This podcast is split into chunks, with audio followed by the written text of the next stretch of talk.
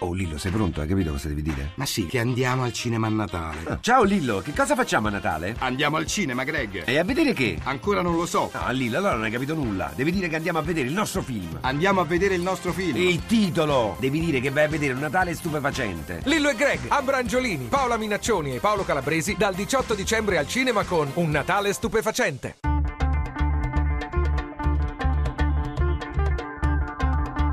Bianco e nero.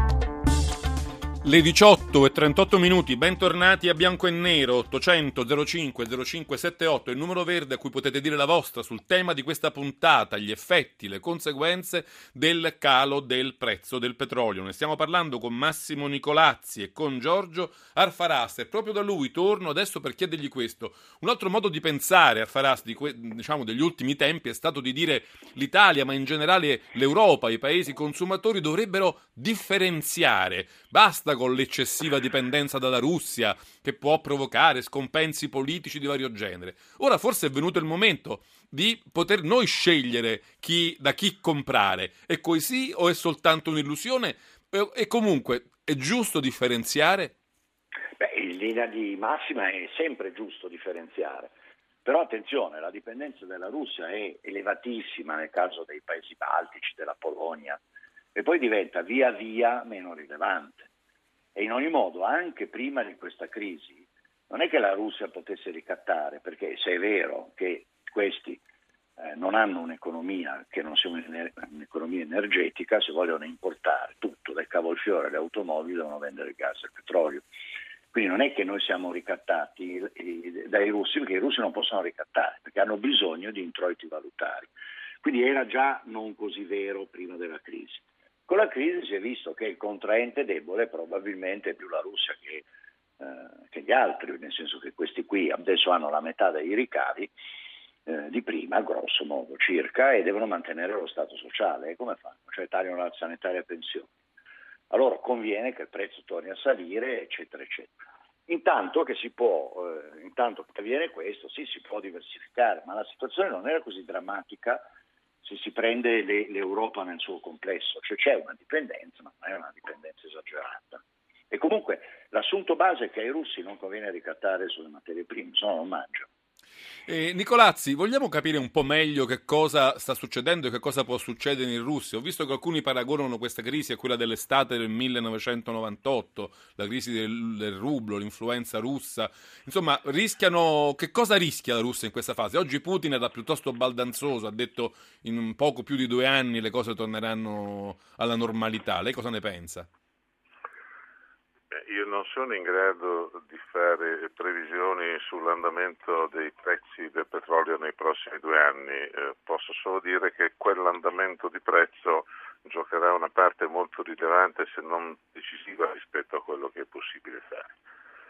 Eh, citavo prima il dato del 18,8 di dipendenza, che è una componente storica eh, dell'economia russa eh, io mi permetto di ricordare che il crollo dei prezzi del 1988 accelerò la fine dell'Unione Sovietica e quindi il cambiamento gorbacioviano, la crisi dei prezzi del 98 mandò a casa definitivamente Yeltsin nel suo apparato e portò al ricambio Putin. Questa è la terza crisi decennale, a seconda di quanto dura potrebbe avere una serie di riflessi anche politici molto forti. Eh, detto questo, la Russia ha degli strumenti eh, probabilmente in qualche modo per resistere, ma il problema della Russia non è resistere, il problema della Russia è che con che strategia riesce a diventare un paese meno dipendente dalle materie prime. Perché se questo tasso di dipendenza, quello delle ultime tre crisi, continua, a ogni ciclica crisi di prezzi si rischia il ribaltone, si rischia tensione sociale forte, si rischia un forte principio di ingovernabilità e di instabilità del paese. Vorrei dire che questa è una cosa, se mi permette, la cosa che spaventa del prezzo basso è fondamentalmente la sua conseguenza sociale rispetto a quegli stati che più contano sugli introiti da petrolio per pensioni, sanità, spesa sociale e consenso interno. Se eh, la Russia non è quello che sta peggio. Se io le posso citare un qualche dato, i budget statali di spesa del 2014 di paesi come l'Algeria, l'Iran, il Venezuela e la Nigeria erano predicati su incassi dal barile del petrolio sulla base di un prezzo molto superiore ai 100 dollari. Sono tutti soldi che mancano al welfare statale. Non so se ci convenga in qualche modo favorire l'instabilità sociale eh, di questi paesi e questa è una cosa che io potenzialmente temo molto. Non c'è dubbio. Volevo chiedere ad Arfaras questo, ma è pensabile in Italia che è un paese che diciamo, ha una bolletta energetica molto alta, molto costosa, più costosa di, di altri paesi europei, da parte del governo, mi immagino, fare una politica di controshock fiscale, abbassare radicalmente le tasse su, sulla benzina, sul petrolio, aiutare in questo modo le aziende, la produttività, potrebbe essere una cosa pensabile in questo momento? Che, sì, è una cosa che era emersa nel 2011 perché in Inghilterra discutevano di tagliare le, le, le tasse sulla benzina, cioè le, le tasse alla pompa, hm? le accise per capirci. Certo. Io eh, eh, penso che, che, non sia una politica eh, intelligente, si figuri, sono a favore delle accise sulla benzina e dice perché. Per questa ragione, se il prezzo della benzina scende molto, allora uno può andare in pizzeria con quello che risparmia oppure si compra un'auto nuova pensando che il prezzo della benzina rimarrà basso anche in In America hanno contato che le famiglie americane sì. risparmiano, quasi 750-800 esatto. dollari l'anno. Sì, sì, però adesso arriva la controargomentazione. Sì. sì, certo, se noi avessimo un sistema come quello americano, lei per dire la benzina invece di pagare a 2 euro la pagherebbe una, uno, no? Quindi ogni 3, 5 litri di benzina va in pizzeria, no? Questo sarebbe il conto.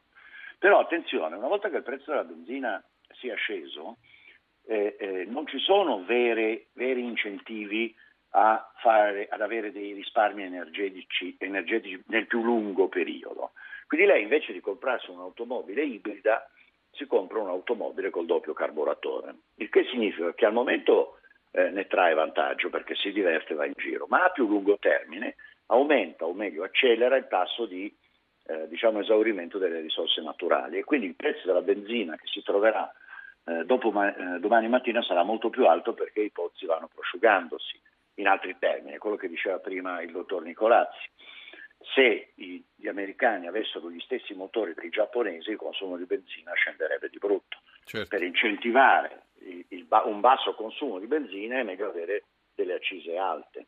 Quindi io alla fine direi che nel breve se si tagliassero le accise tutti sarebbero contenti, plaudirebbero il governo dopo dieci anni gli effetti però non potrebbero non, potrebbero tutti, non essere così futili. Tutti positivi. Ho, ho solo più, poco più che un minuto per tornare a Nicolazzi. Prima gli ho chiesto della Russia. Eh, vorrei chiedergli, eh, ma gli americani ridono di tutto questo? Sono davvero contenti o anche loro corrono dei rischi? Vedo di condensargliela in un minuto e quindi sarò molto tranchant.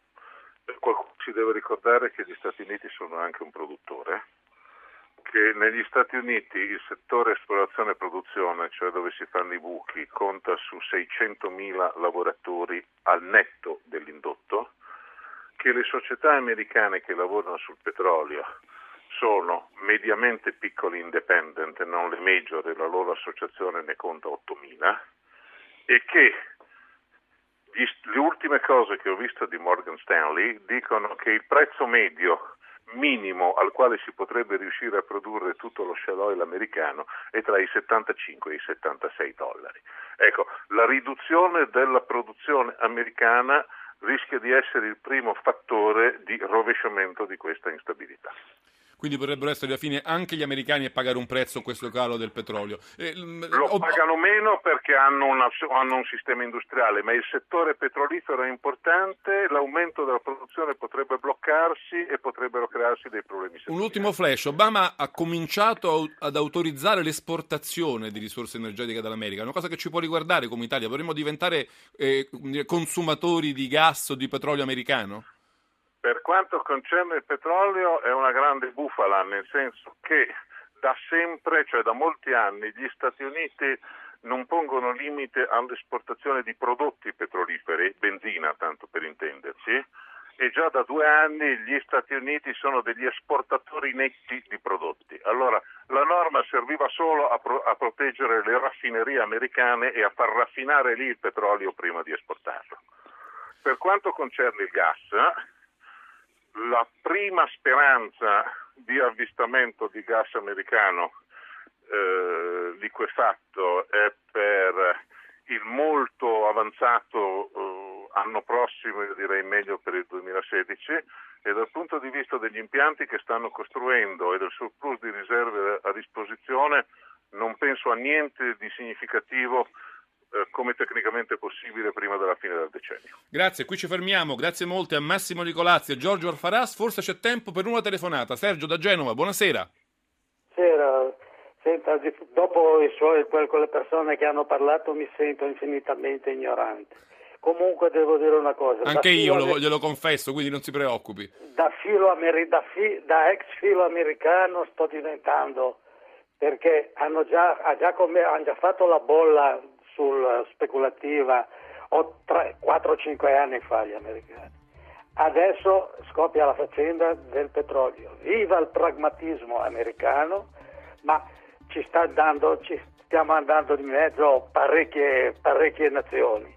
Io non so fin dove si vogliono spingere. devo interrompere Sergio, comunque il suo pensiero l'abbiamo capito, grazie molto, ci dobbiamo fermare, grazie a tutti, a Gabriella Vasile, la curatrice del programma, a Daniela Mecenate e Valeria Riccioni in redazione, a Leonardo Patanella, parte tecnica, un saluto e un grazie da Giancarlo Loquenzi, appuntamento a domani.